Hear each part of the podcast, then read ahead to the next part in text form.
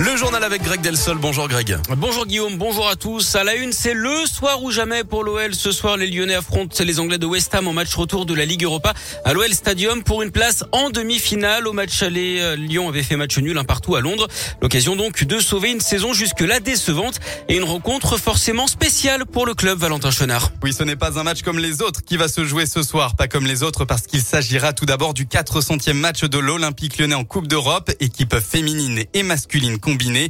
Une grande histoire d'amour qui dure avec entre autres les sept trophées de l'OL féminin en Ligue des Champions, évidemment, mais aussi ces actions qui sont entrées dans la légende des coups francs de Juninho à la volée d'Umtiti contre Tottenham en passant par ce penalty non sifflé sur Nilmar face au PSV Eindhoven. Et puis ce ne sera pas un match comme les autres parce que l'OL de Peter Bosch joue là sa saison. Si le club est éliminé, il sera difficile de trouver du positif au moment du bilan.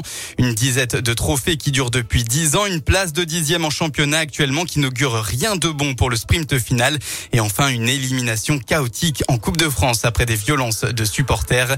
Finir dans le dernier carré de la Ligue Europa pourrait être donc un écran de fumée efficace tant la saison fut rude pour les Lyonnais. Merci Valentin. L'OL face à West Ham, donc quart de finale retour de Ligue Europa ce soir à 21h. 1000 billets achetés par des supporters anglais ont été annulés et remis en vente depuis quelques jours. Seuls les 2800 fans de West Ham en parcage pourront venir à l'OL Stadium selon un arrêté du préfet. Une agression à l'arme blanche hier soir à Villeurbanne d'après plusieurs médias. Deux hommes ont été grièvement blessés dans le quartier des Buers. Les victimes sont âgées de 35 à 40 ans. Elles ont été évacuées vers les hôpitaux Lyon-Sud et Édouard Herriot. Il s'agira a priori des suites d'une bagarre en pleine rue. Un drame de la route hier en fin d'après-midi. Un accident a fait un mort et quatre blessés à Saint-Jean-la-Bussière près d'Amplepuis dans les monts du Lyonnais. Quatre véhicules auraient été impliqués dans une collision qui s'est transformée en suraccident. Les circonstances du drame étaient encore inconnues hier soir d'après le progrès.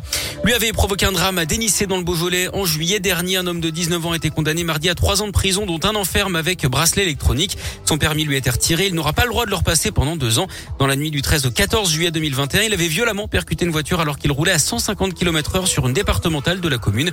La conductrice de l'autre voiture âgée de 21 ans avait perdu la vie. L'un de ses passagers avait été grièvement blessé. Les suites de l'entre-deux-tours aujourd'hui. Les deux candidats sont sur le pont. Journée consacrée à l'écologie pour Emmanuel Macron attendu au Havre et dans une usine de production d'éoliennes en mer. Pour Marine Le Pen, c'est son premier grand meeting à Avignon. L'objectif pour les deux rivaux, c'est de tenter de convaincre les 13 millions de personnes qui se sont abstenues dimanche soir. Et puis un accident sans doute évité de justesse hein, sur la 6 entre Lyon et Mâcon. Hier, une personne âgée aurait pris l'autoroute à contresens sur plusieurs kilomètres en direction de Paris avant de faire demi-tour sur les voies en plein après-midi. Le vieil homme a finalement été intercepté par les gendarmes. D'après le progrès, on ignore encore les raisons de ce comportement qui heureusement n'a pas fait de blessés.